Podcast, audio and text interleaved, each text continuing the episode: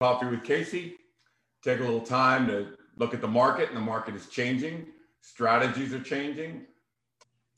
Here's, a, here's what's going on this week. We want to talk about a couple things. One, um, I want to talk about the Hail Mary, right? So, um, uh, 90 days ago, 90% of the homes sold in the first weekend, right?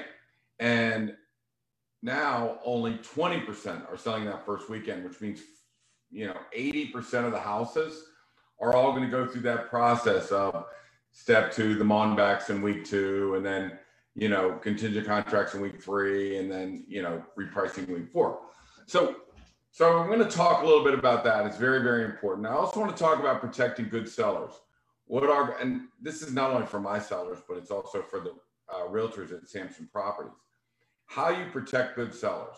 There are good sellers and there are very difficult sellers.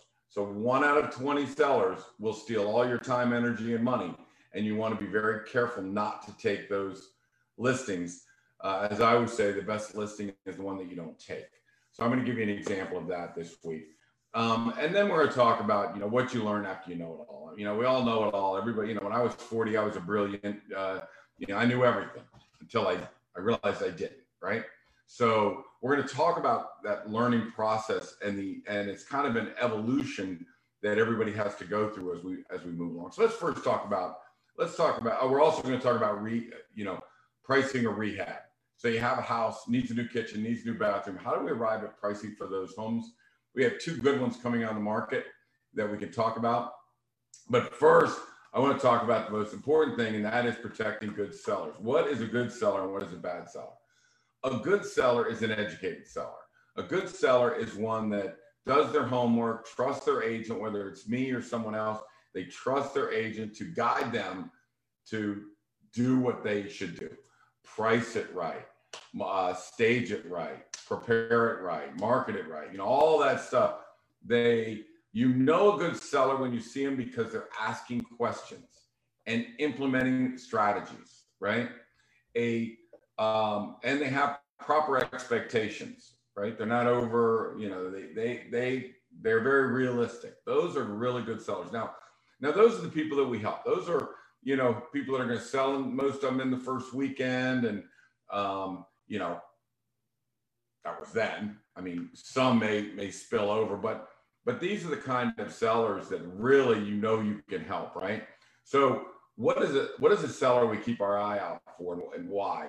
I, I want to prevent us from getting one of these sellers in our portfolio because they literally will steal all your energy, you know, your time. It's just it really wears you out. And and a and a and a and a seller you want to stay away from is one that's telling you what to do, that is not willing to prepare the house, that has not put the added updates in or um, uh, upgrades that the normal house would have, although they they don't put in the updates, but they want to get paid as a house that is updated.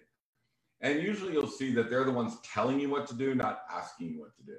So my radar went off on, on a listing um, in early May, and we kind of realized this was going to be a problem, and we declined the listing and since May, the home was listed uh, May 6th. The home was listed with three separate agents. It was listed $150,000 over list price. It was not prepared for the market.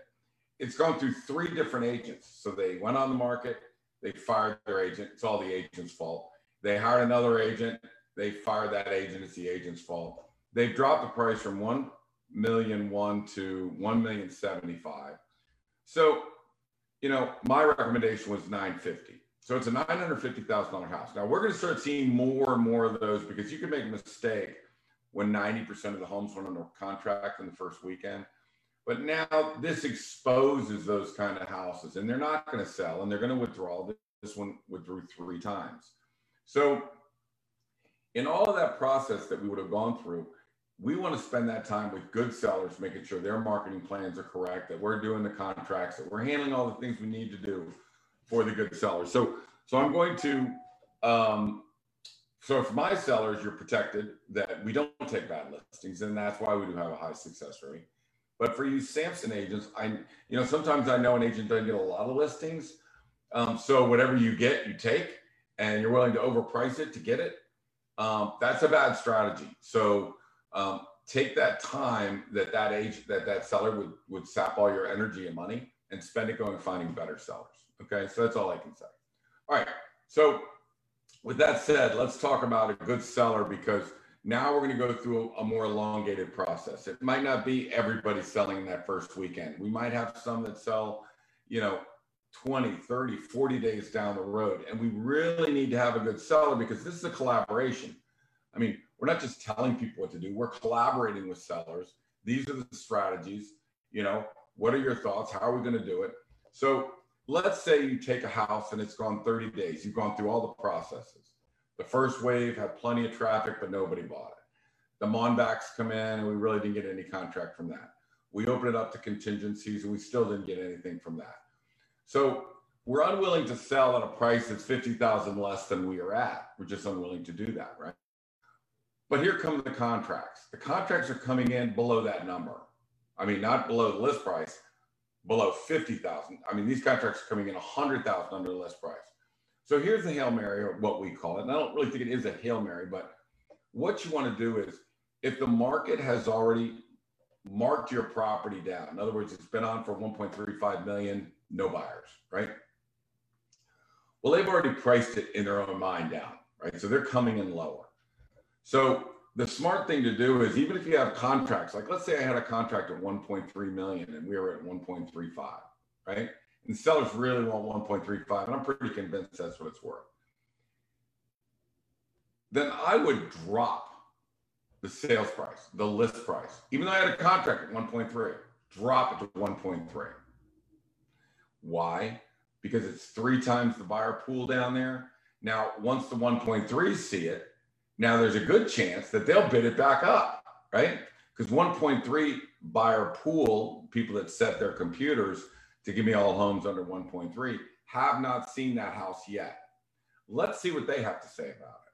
So, so we really haven't had to do this in quite a while, but the strategy is that after 30 days, the market has already marked the property down. You might as well go to that number hit a bigger buyer pool, and let them bid it back up. And we were successful with that. I mean, we went from 1.6, we lowered the price to 155 and got a couple contracts at 1.6.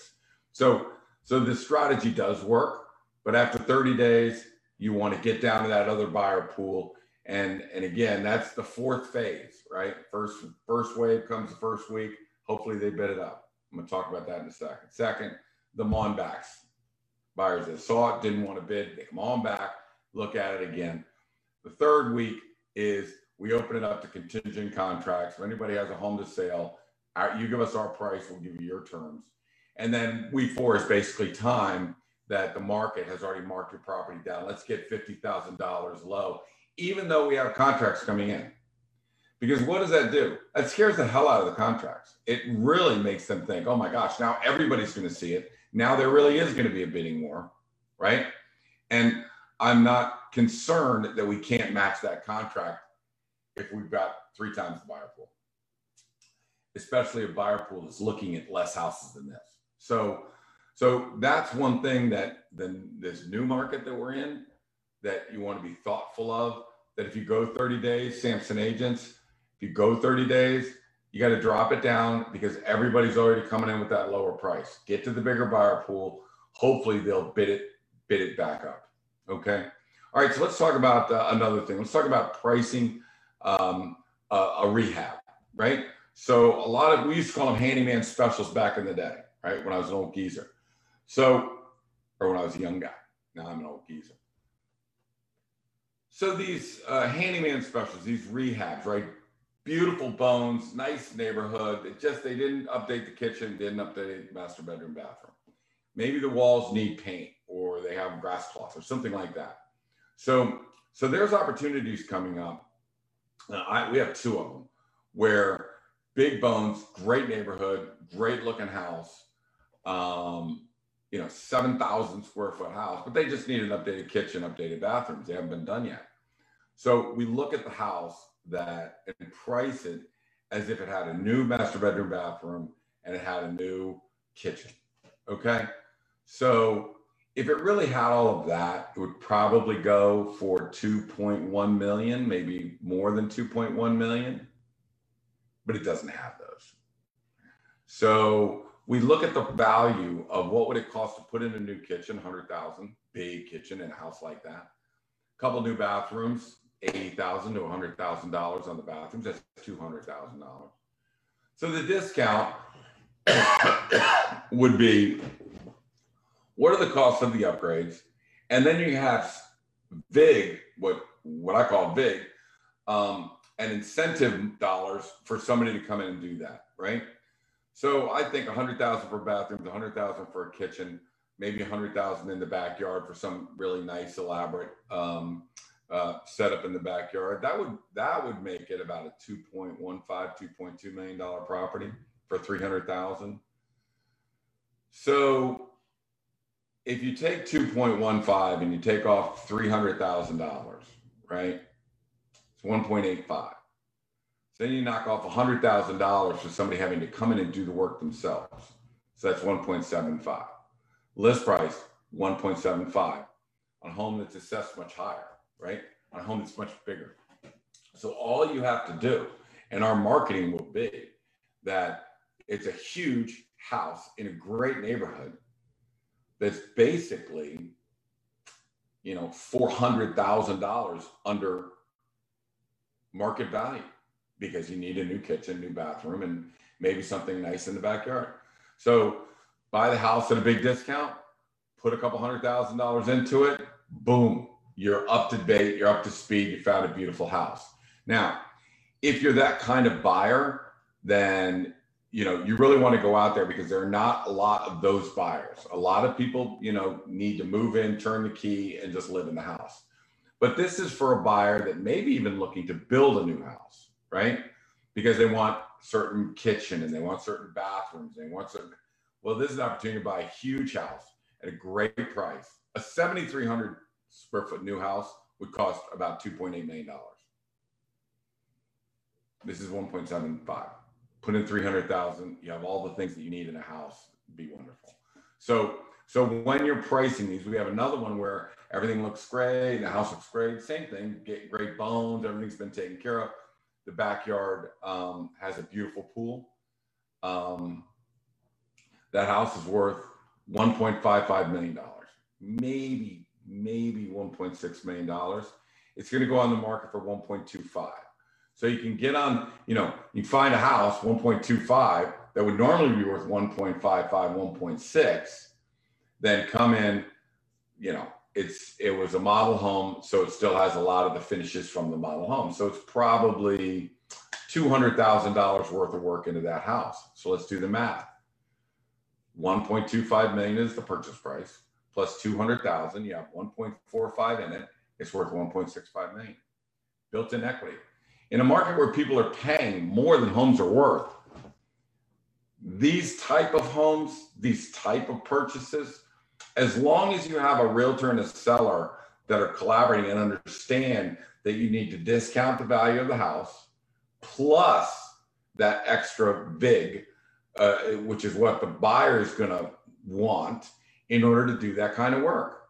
But you know, when all is said and done, when you buy a house like that and you get to fix it up yourself, you get all the finishes exactly the way you want it. No graze walls, you know, no, um, you know, oak kitchen, state of the art, state of the art kitchen, state of the art bathrooms, get all the colors you want in the house, put in 200, $250,000 in just cosmetic items, right? And then you built in the equity in both of those houses. So one is um, one is in Oakton on uh, it's coming out on Prince William, uh, Prince Edward, and that's going to be 175. And then one is coming out on a great neighborhood called Hunter's Run. And that one's coming out at 1.25 million. That's both of them are great deals. But 1.25 is in that wheelhouse range of a huge, huge buyer pool. Okay.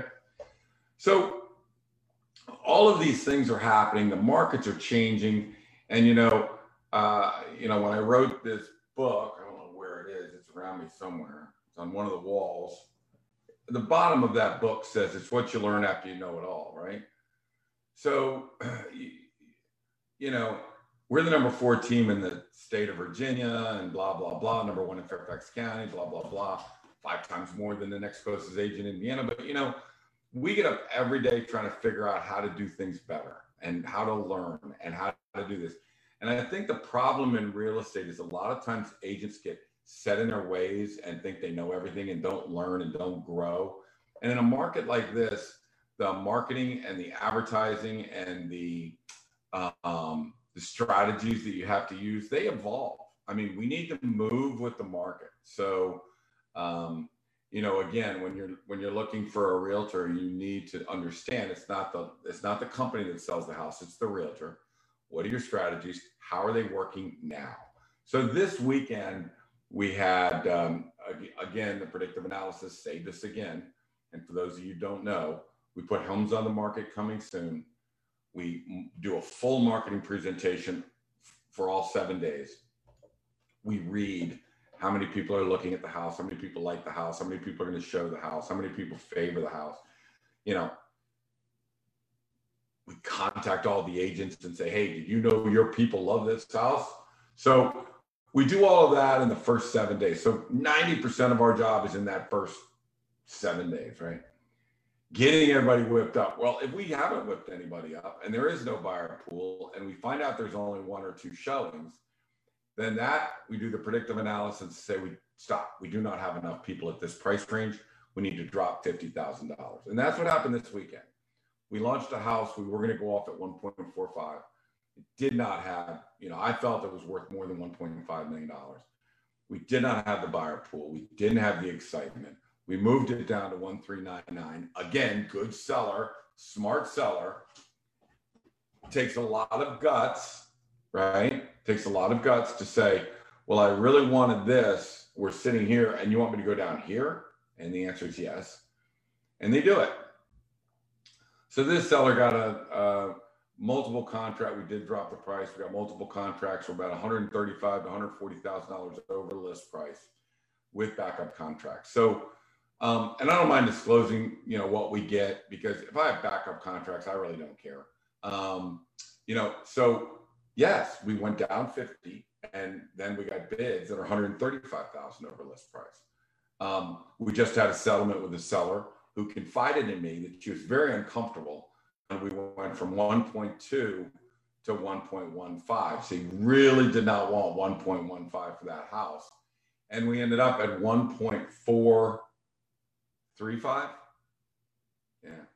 I think we might have gone from 1.15 to 1.1 but I know we ended at 1.425, uh, 1.435. So, so she got 230,000. So we must have gone off at 1.2 million. She got $235,000 over list price. Again, 60 days ago was probably a different market than it is today. That might have been 45 days ago, but this is a current market. This, what happened this weekend is current. So every week I'll bring you up to date on what's currently on the market. And if you can catch the right number, if you can catch the right buyer pool, are there still bidders out there? Yes.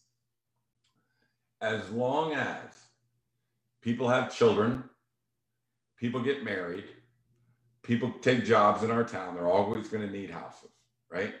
They need, they're, they're living in Arlington. The house is, you know, they're having their third kid. They need a bigger house. They're coming out. They're going to buy a house, right? People are moving into town. They just got a new job. Hey, I need a new house. People, uh, their kids are um, uh, left all the college. Now they got a big house and there's only two of them left. They got to move. They're going to go to Richmond or follow the grandkids around or whatever. They just need a smaller house. It's always going to happen, right? So the buyer pool, people always have to buy a house, right? So there's always going to be that market going around. Now, we have gone from or are moving to 90% of the homes selling in the first weekend to 30 to 40% of the homes withdrawing unsold, right? Because people are still in a little bit of shock, right? So, so it's different. You have to be very thoughtful. You have to be very careful. But if you have a good house and it's priced correctly and it's staged right, it's going to sell. It's going to sell at a premium. There are a lot of buyers out there, right? So the house we just sold this weekend had uh, 25, 26 showings, uh, 15 people through an open house. So that's a lot of buyers. So the buyers haven't gone anywhere. I know interest rates are higher, but here's the thing about high interest rates. Over the years, as interest rates go up, lenders, mortgage bankers, Wall Street, they've got to make loans.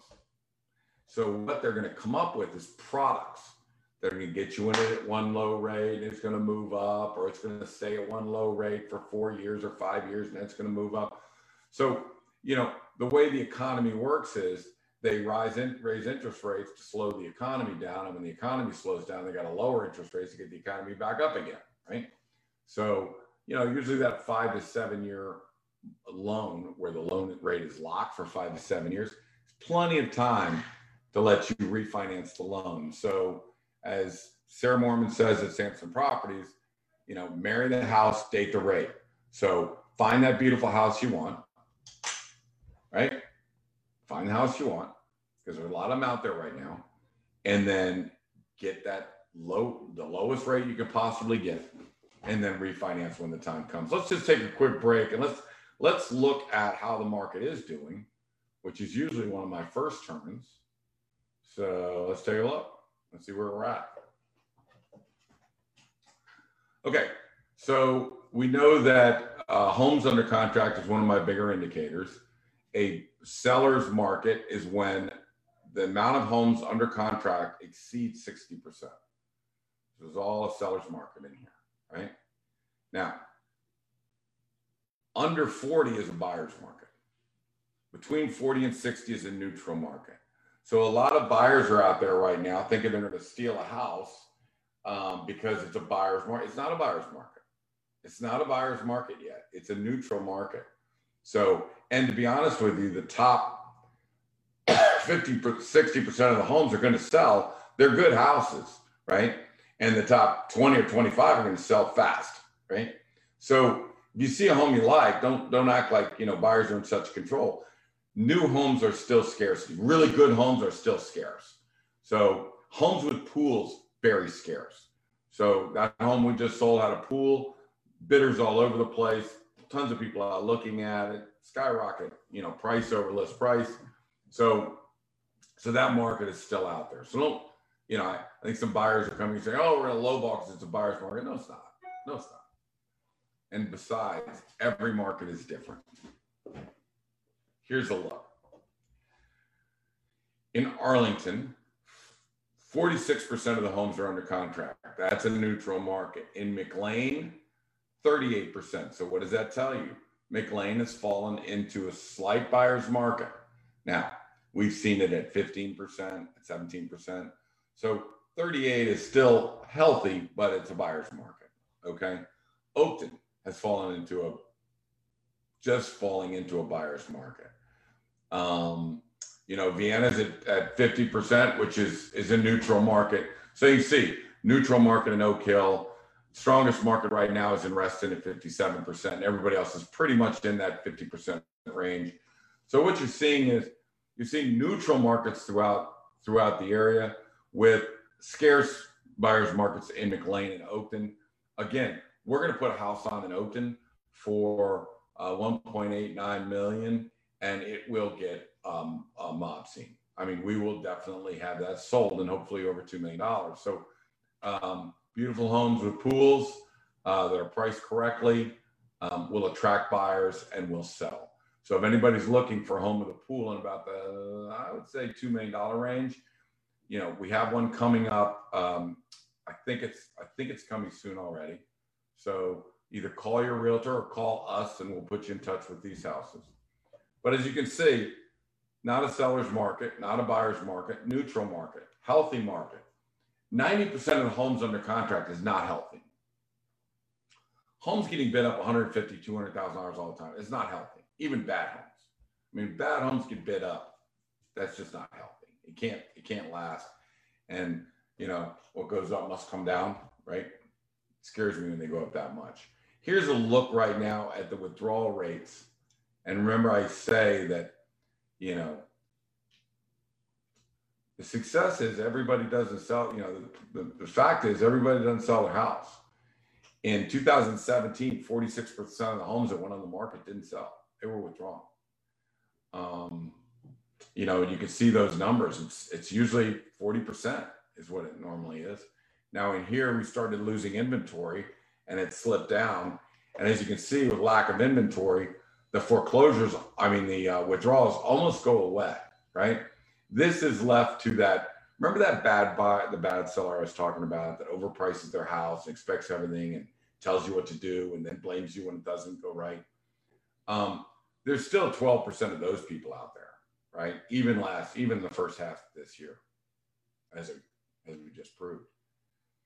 But now in July, 30% of the houses did withdraw. So 70% sold, 30% didn't. So I always look at, you know, okay, how many homes went under contract? How many homes withdrew? Right? Okay, well, 70, you know, of the homes that withdrew or, or went under contract, 30% of them were foreclosure or were withdrawn and 70% went under contract. So, so I would just um, caution people that this is no place for Uncle Joe. Um, this is no place for your neighbor to rent list your house. There's no place for uh, uh, somebody starting out. If if you're an agent and you're starting out, you should be with a very skilled realtor and and work with them, okay, and learn from them, because the kind of marketing that's required in in a to sell a house today, the track record that you have to have in order to have gain the confidence of a seller. And let me just say this. So, you know, I don't I try and teach my football players humility, right? They're like really great athletes. They do great things. And try and teach them to be humble. Don't brag about yourself. If you don't brag about yourself, then other people will brag about you. So be compassionate for, you know, people don't have what you have. So I hate to in real estate say we did this amount of business. We did 100 million in the first half. We did this that because that goes counter to what I teach the kids every you know every football season, right? But a seller needs it's a collaboration, right? If we're going to get through this together, you need to collaborate with your seller. You need to be one. Don't tell a seller what to do, and they won't tell you what to do. You need to collaborate, come up with a plan together, ask each other questions, come up with a collaborative plan, and then execute the plan based on all of the facts and data that you have, right? So, so it's you know it's a collaboration. So the only reason why a realtor has to disclose their track record and say, you know, I did 55 million this year in Vienna, or I did 77 million in Vienna and Oakton. That's only so the seller can feel comfortable that their partner understands the market and knows what they're talking about, and you can value their opinion. The one thing is, I'll go into a listing presentation and I'll say, and we'll give a piece of advice like, no, they, they said that's not right. They want to do, they, they said to, you should stage the house, right? Okay. So, so we look up the agent and the agent's done two deals, not in Vienna for the year. So I can't rely on what they say, right? If somebody like uh, some of the agents I respect say something, yeah, they got a great track record. It's like I'll try that, or I'll think about that, or I'll I'll put that in my you know thing. So so you have to authenticate who you're talking to. So if you if you have three agents that walk in the door, they all need to tell you what is your track record, how many times have you done it, how many of these big houses you sold, what's your days on market, what's your withdrawal rate. You know, you need to know that information so that you can trust them and they can trust you, and then collaborate and work together. You know, this is um, this is not a um, uh, you know, it shouldn't be, uh, you know, I'm telling everybody everything or they're telling me everything. It should be a collaboration, right? So I've come up to 1130. The day is done. My name is Casey Samson. I'm at 703 508 2535. I hope you've gotten something out of today. The market is changing and we need to change with it, or at least we need to evolve with the market.